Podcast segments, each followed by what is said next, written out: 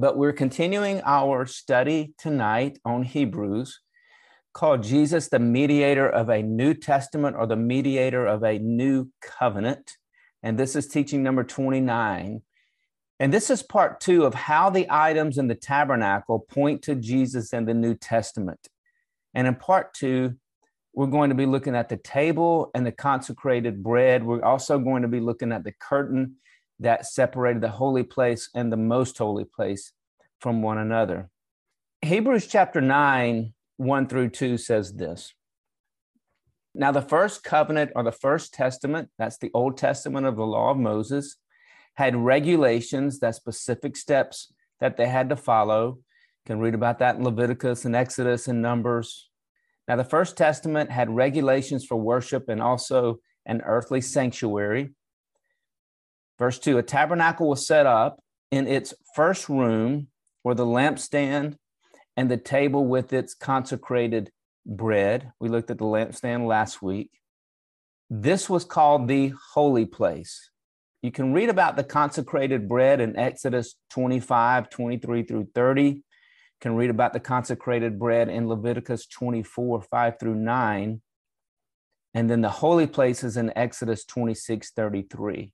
Now, the consecrated bread was bread that was set aside specifically from all the other breads and was placed on the table in the holy place. So the bread was placed on top of the table in the most holy place. Now, it's pretty obvious that the bread definitely represents Jesus because we looked at last week at how all the furnishings or all the items in the old covenant of law in the temple, in the tabernacle, they all pointed to Jesus.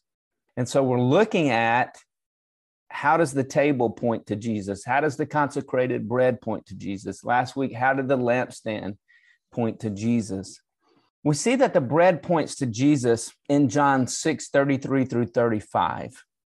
Jesus said the following For the bread of God is the bread that comes down from heaven and gives life to the world. We looked at that last week, how the two great needs of the human race is light and life. Light, why am I here? Who is God? How can I know God? Does my life have meaning? Does my life have purpose? light. And the world was living in darkness, so the world was in need of light. The world also needs life because we're born spiritually dead, separated from God. And so Jesus is the light of the world, and he's the life for the world. He gives his life so that we can have life, and his resurrected life comes to indwell us to give us life. But in John 6, 33 through 35, Jesus said, For the bread of God is the bread that comes down from heaven and gives life to the world. Then Jesus declared, I am the bread of life. We're going to look at John chapter 6 in weeks to follow. When we get to the Ark of the Covenant, we get to Aaron's staff that budded we get to the gold jar of manna. We're going to look really deeply into John chapter 6 because the references in John 6 are all about the New Testament of grace. We're going to look at a little bit at the bread tonight, but when we get to the the gold jar, the manna that's in the Ark of the Covenant, we're really going to go deep into that because that fits really well with that item that's in the Ark of the Covenant. I want us to take a look. Jesus said, I am the bread of life.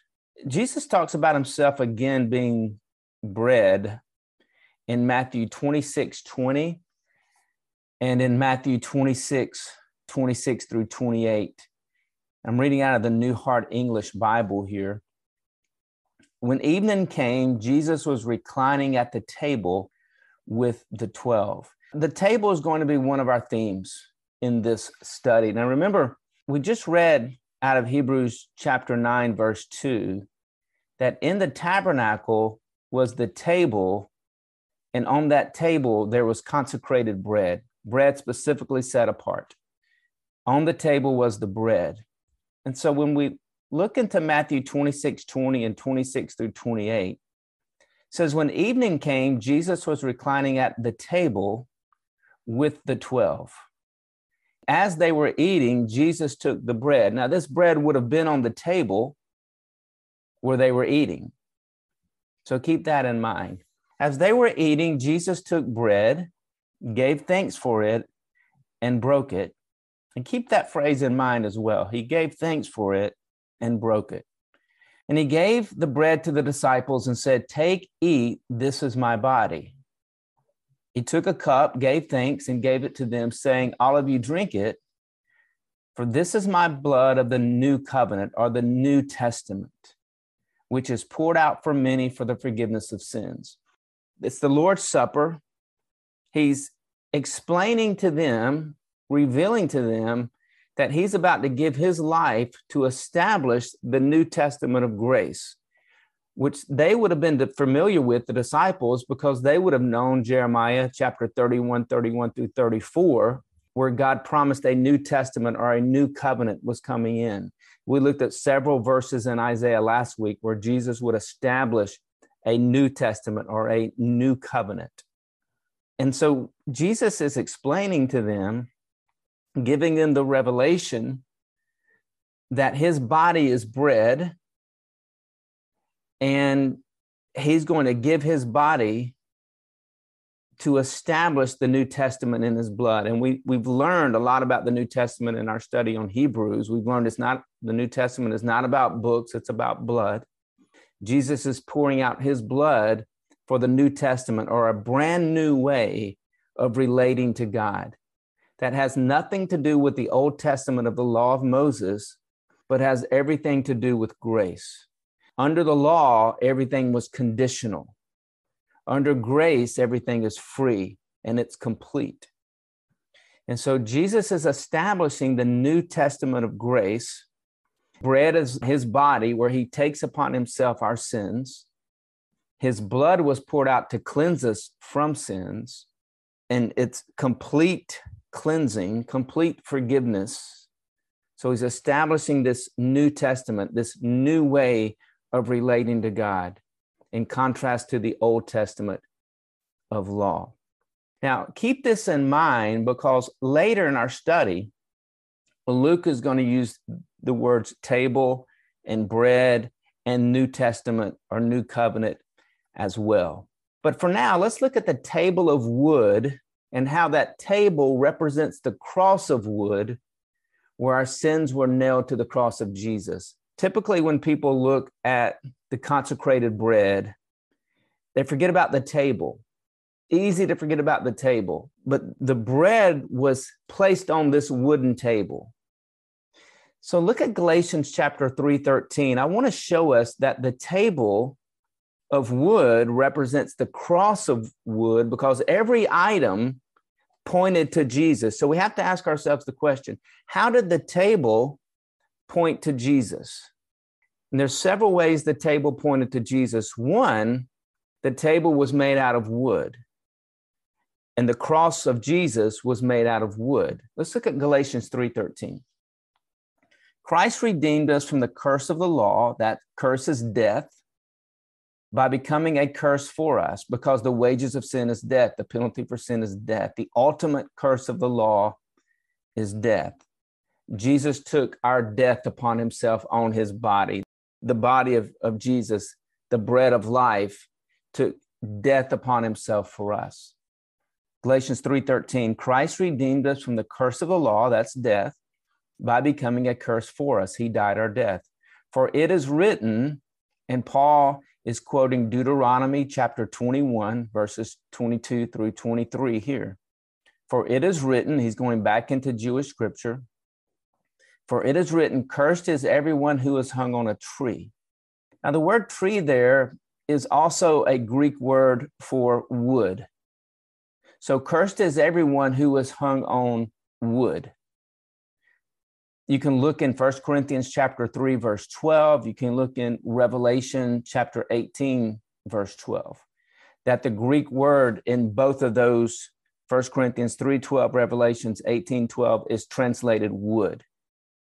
So cursed is everyone who was hung on wood. The cross was made out of wood.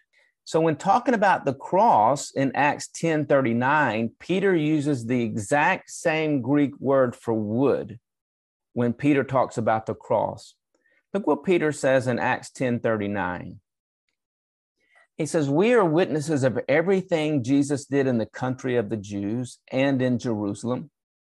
They killed him by hanging him on a cross. The Greek word there is wood. It's the same Greek word that was used for wood in Galatians chapter 3, verse 13, the same exact word. Notice in Galatians 3 13, it's translated tree but in Acts 10:39 it's translated cross. Same Greek word though, same Greek word. Both both of them mean wood. They killed him by hanging him on wood. You can also look in Acts chapter 5 verse 30. The same Greek word again is used for the word cross, which is also the same Greek word for the word wood and the word tree. The point is this Jesus was nailed to a wooden cross. So remember, we're looking at the items in the tabernacle. One of the items was the wooden table where the bread was placed. All right, Jesus's body is symbolized by bread. The table symbolizes the cross. So the symbolism of the bread being placed on the table is this.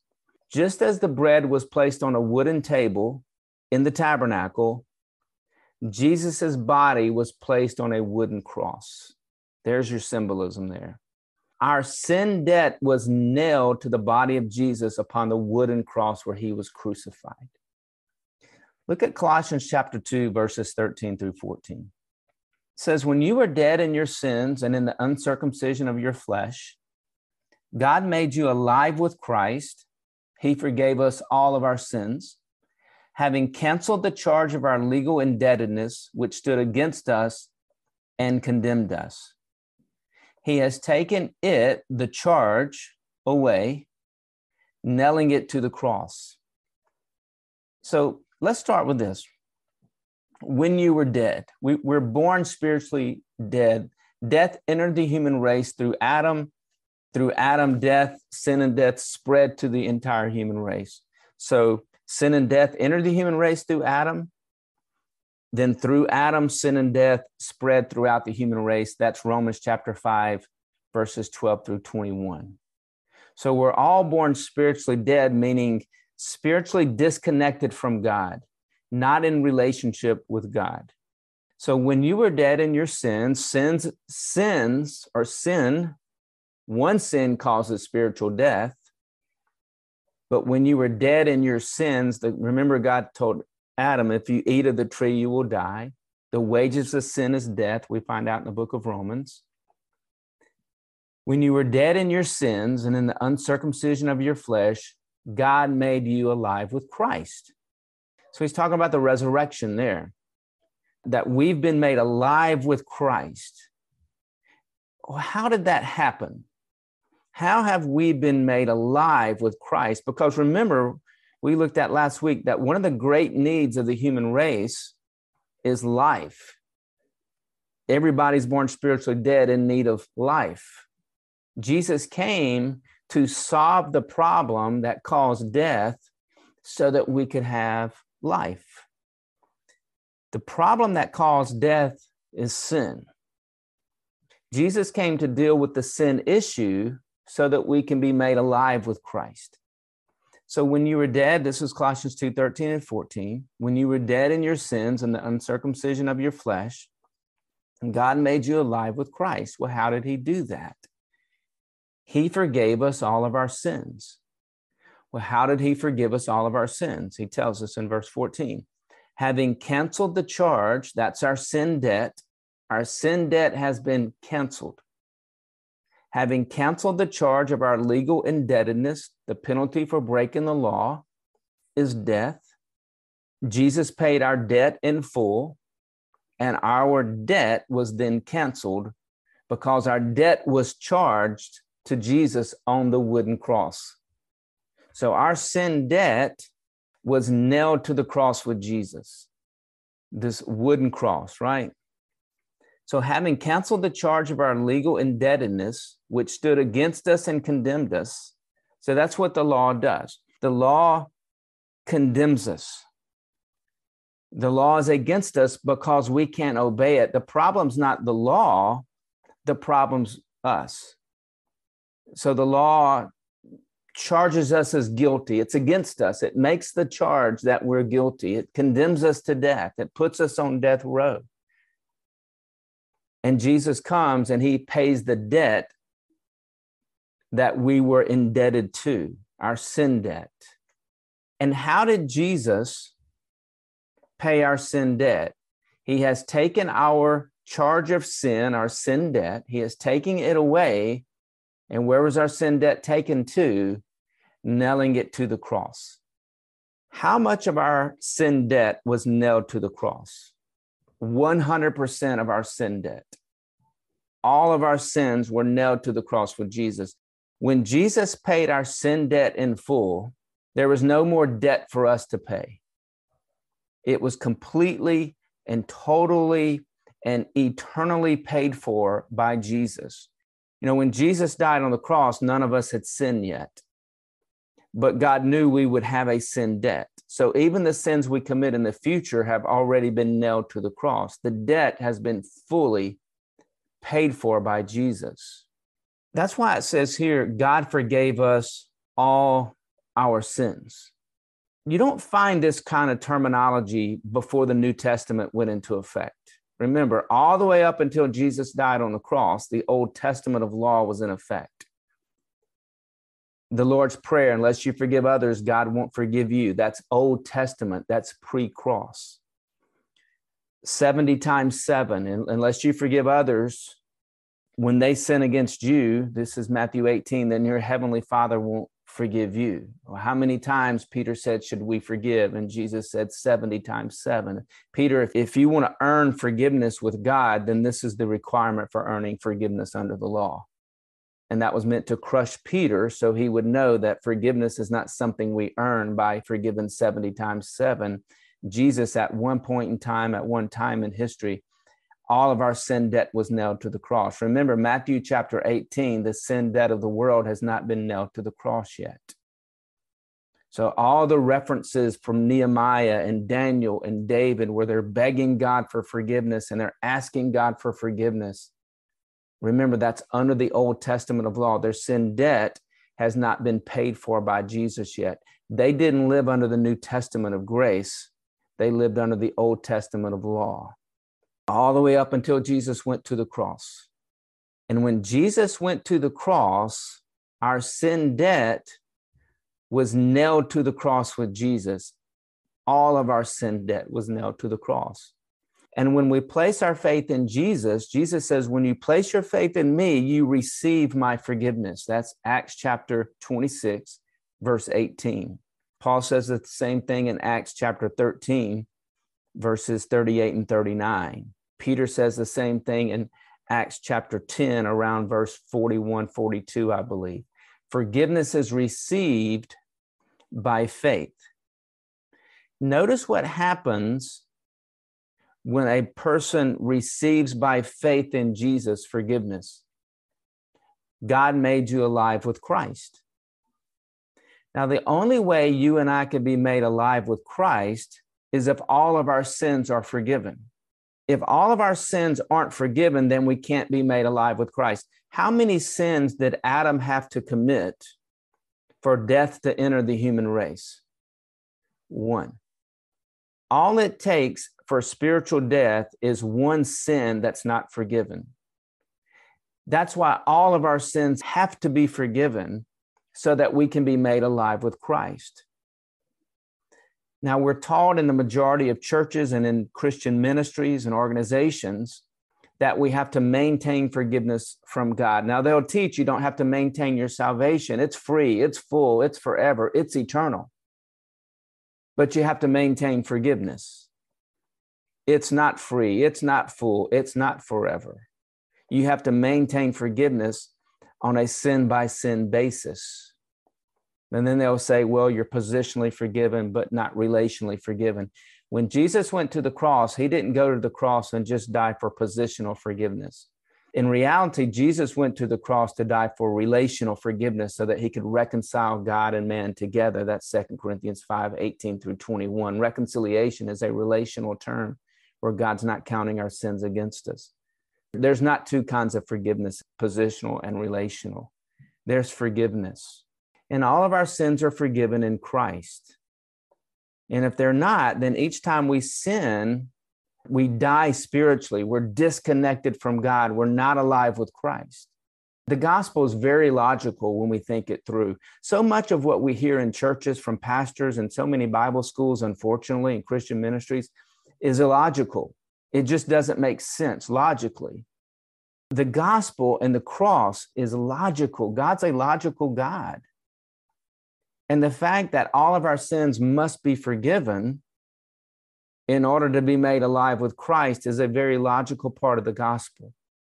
And it's illogical to say that, yes, we're eternally secure in Christ for salvation, but we're not eternally forgiven for day to day relationship. That just makes no sense. But that's what we're taught. Confess your sins, ask for forgiveness so you can stay in fellowship with God. There's nowhere in the Bible that says that it's been passed down so much traditionally that it's become biblical when it's only traditional and it's not biblical at all. So what we see in Colossians 2, 13 through 14 is you were dead in your sins and the uncircumcision of your flesh. God made you alive with Christ. He forgave us, the key word here, all. Why did God forgive us all of our sins? Well, how many of our sins did Jesus die for? All. And if somebody wants to put positional and relational in there, fine. That's included in the word all as well. All your positional sins, all your relational sins were forgiven. He forgave us all of our sins. Our sin debt has been canceled in Christ, can never be charged again for a sin because Jesus was charged for us and he paid it in full. And he took it away, nailing it to the cross. The wooden table in the tabernacle is symbolic of the cross that the bread of life, Jesus, was placed upon, and our sin debt was placed upon the bread of life. He took our death so we could have life. Look what John chapter 1, 29 says. The next day, John saw Jesus coming toward him and said, Look, the Lamb of God. Jesus is the perfect, spotless Lamb who takes the sin of the world away. See, your and my sin has been taken to the cross. It's been nailed to the cross with Jesus. Every sin we've ever committed, will ever commit, sins we've committed in our thoughts, in our desires, and sins we've committed with our deeds, our attitudes, our actions, all of our sins have been nailed to the cross. That's the great news of the gospel of grace, but it's only part of the news. We're forgiven, we're righteous, we're justified, we're innocent. Christ now indwells us, we've been made alive with Christ in his resurrection. So we've been looking at how the table made of wood represents the wooden cross where our sin debt was taken away and nailed to the body of Jesus. We began our study by talking about the bread representing the body of Jesus and the table representing the cross where Jesus was crucified to establish the New Testament of grace. So, just as the bread was placed upon a wooden table, Jesus' body was placed upon a wooden cross for our sins. Now, with this information about the table representing the cross and the bread representing the body of Jesus, let's look at Luke chapter 22, verses 14 through 20.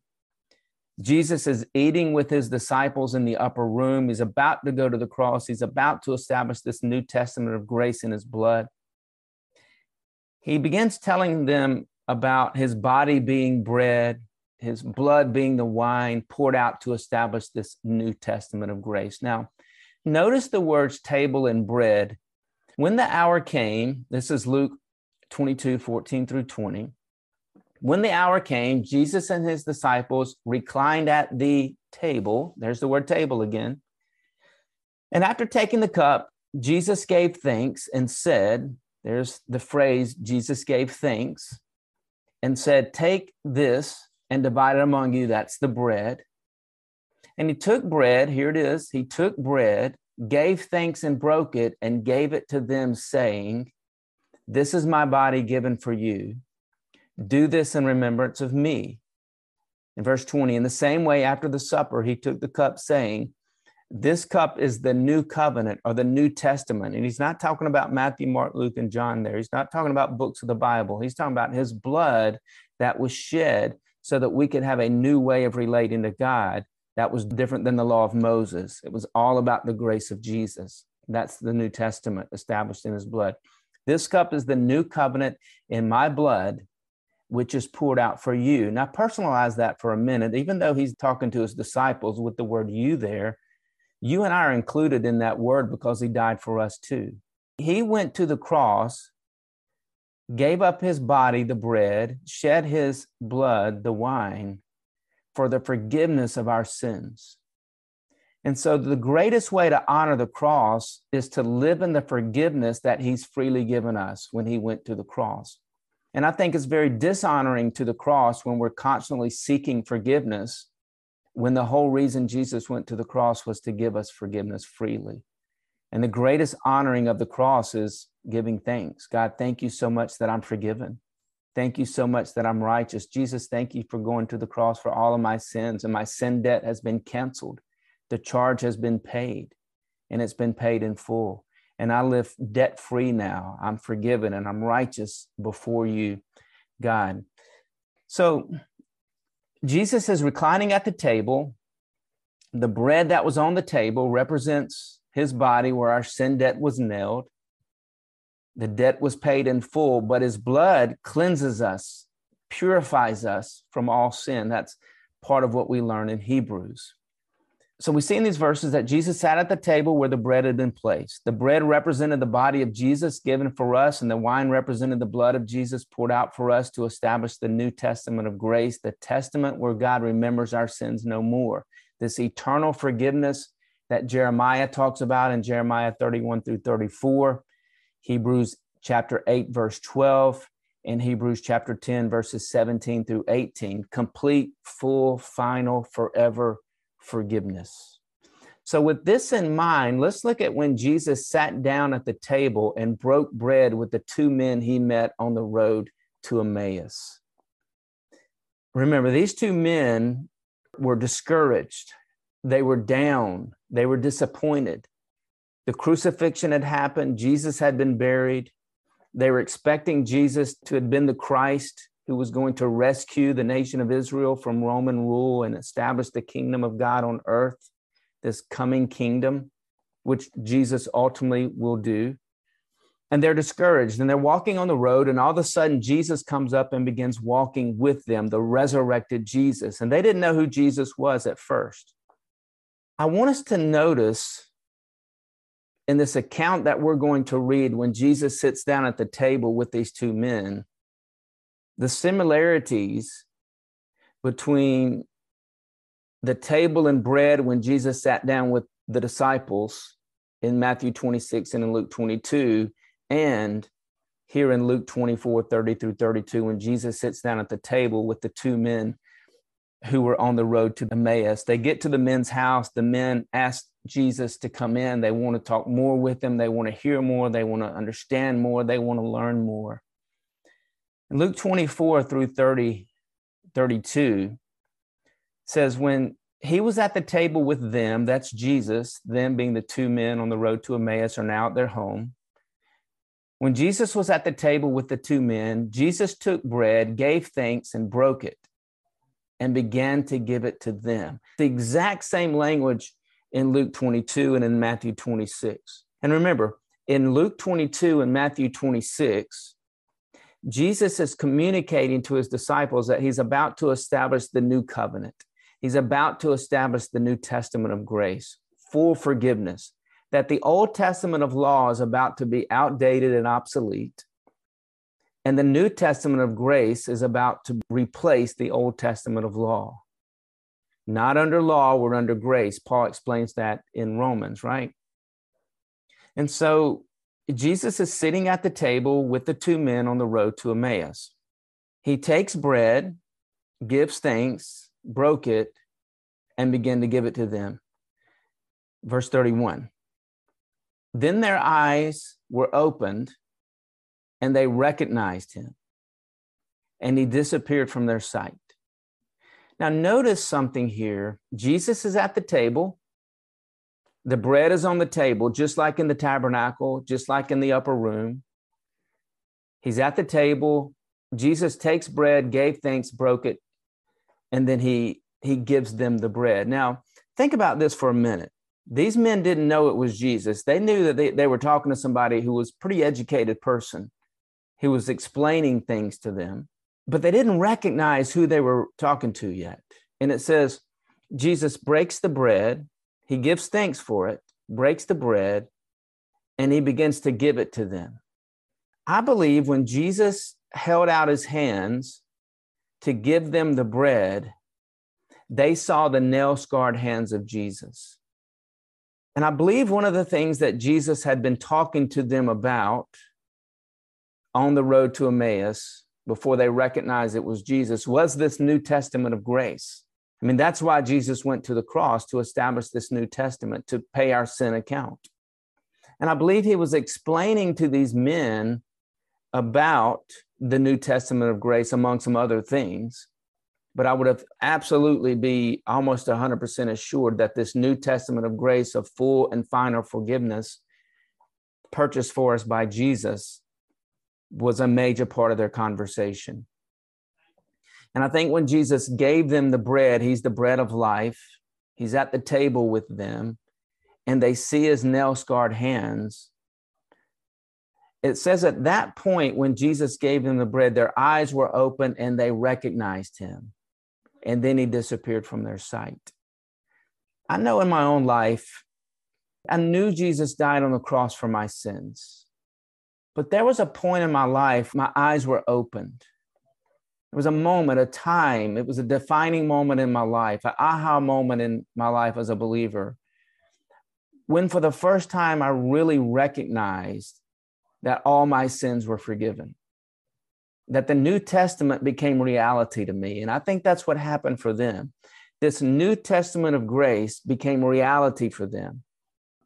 Millions of believers celebrate the New Testament, the New Covenant, in what's called communion or the Lord's Supper, some every Sunday, some once a month, some once a quarter.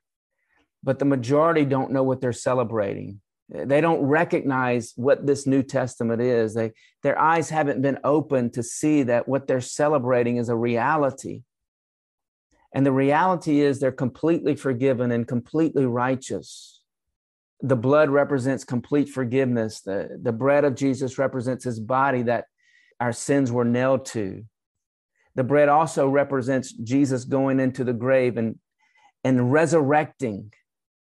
So that when we take up the juice, it's symbolizing that we are completely forgiven. And when we eat of the bread, what it's saying is our sin debt has been canceled and Christ now lives within us. The bread goes into us, right? The Lord's Supper. We forgiveness lives in us when we drink of, of the juice. It's symbolism that forgiveness lives in me. And the person of Christ lives in me. The, the bread goes into us. The life of Christ, Jesus, the bread of life, the bread of life lives in me. I'm, I'm no longer dead in my sins. I'm alive with Christ. I'm fully forgiven forever. I don't have to spend the rest of my life maintaining forgiveness, asking for forgiveness. I am forgiven. And Christ comes to live in me. I'm purified from all sins. I'm cleansed from all sins through the blood of Christ. Millions of believers are taken of the Lord's Supper and they have no idea. Their eyes have not been opened because nobody's explained it to them. Nobody's taught it to them. Nobody's helped them. And Jesus explained this to the men. And when they saw his nail scarred hands when he broke the bread, I think it clicked with them. We're living in the New Testament, we're living in the New Covenant. That's Jesus we're talking to. And then they ask each other, verse 32 Were not our hearts burning within us while he talked on the road with us when he opened the scriptures to us? Now, what scriptures did Jesus open to them? Look at Luke 24 27. Luke 24 27 reads this way And beginning with Moses and all the prophets, Moses and all the prophets is Genesis through Malachi. And beginning with Moses and all the prophets, Genesis through Malachi, remember Genesis 3:15 talks about a promise one will come into the human race. So Jesus probably picked up in the Genesis account of Adam and Eve and walked them through scripture. We went through a lot of that in our study on Hebrews as well. We looked at a lot of these scriptures that point to Jesus. So, Luke 24 7, and beginning with Moses and all the prophets, Jesus explained to them, the two men on the road to Emmaus, what was said in all the scriptures concerning himself. The scriptures. Notice it doesn't say in the Old Testament, the scriptures. That's why you'll hear me referring to the scriptures. I, I don't refer to what the Old Testament says, because that's man's misunderstanding of the scriptures. The Old Testament is not about books. The scriptures contain the books, and the scriptures contain the Old and New Testaments, the blood of Jesus and the blood of animals, the Old Testament, the animals, New Testament, the blood of Jesus. But as scriptures, what do the scriptures say? Paul says. Jesus explained to them what was said in all the scriptures, that's Genesis through Malachi, concerning himself. What do these scriptures tell us about Jesus? Well, these scriptures tell us about Jesus' identity as the Christ who came to establish the kingdom of God and the New Testament of grace. You can find that in the scriptures. These are the scriptures about Jesus' work on the cross to establish the New Testament of grace so people could live in God's kingdom on earth. Isaiah 52, 13 through 53 talks about the life and the suffering of Jesus on earth talks about he would justify many. And these are also the verses in the scriptures about Jesus' life on earth and his resurrection. Psalm 16:10, Acts 2, 22 through 35. Peter quotes from the scriptures in the early parts of Acts. Matthew constantly is quoting from the scriptures. Luke quotes from the scriptures, all to identify Jesus as the Messiah, as the Christ. And if you'll go back a few teachings and really throughout all of these teachings, starting even in our first set of teachings, we've looked into the Jewish scriptures that point to Jesus, that point to the New Testament. And these are the scriptures that Jesus explained to the two men on the road to Emmaus to help them understand who he was, his identity, and the finality of what he did for them, and the eternal security of what he did for them in purchasing for them complete full forgiveness and cleansing from sin. And then the resurrection where Jesus comes to indwell us. Christ in you, the hope of glory. Talks about that in Colossians. And Paul writes about the indwelling presence of Christ in us, where we call God Abba Father and we know him personally. Hey, I want to thank you for listening to this teaching today. If you enjoy these teachings, you may also enjoy the resources on my website, gracereach.org, and you may also enjoy my books, which are available on Amazon. I also have a YouTube channel and a Facebook page, and you can find the links to all my resources and the details of this podcast teaching. If you'd like to support my ministry in reaching more and more people with the good news of God's grace and teaching more and more people about His grace, click the donate button on the Grace Reach website, again, which is gracereach.org. Hey, thank you guys so much for listening to this teaching today. I pray that through these teachings, you are understanding the Bible more fully and you're understanding God's grace more clearly. Have a great day.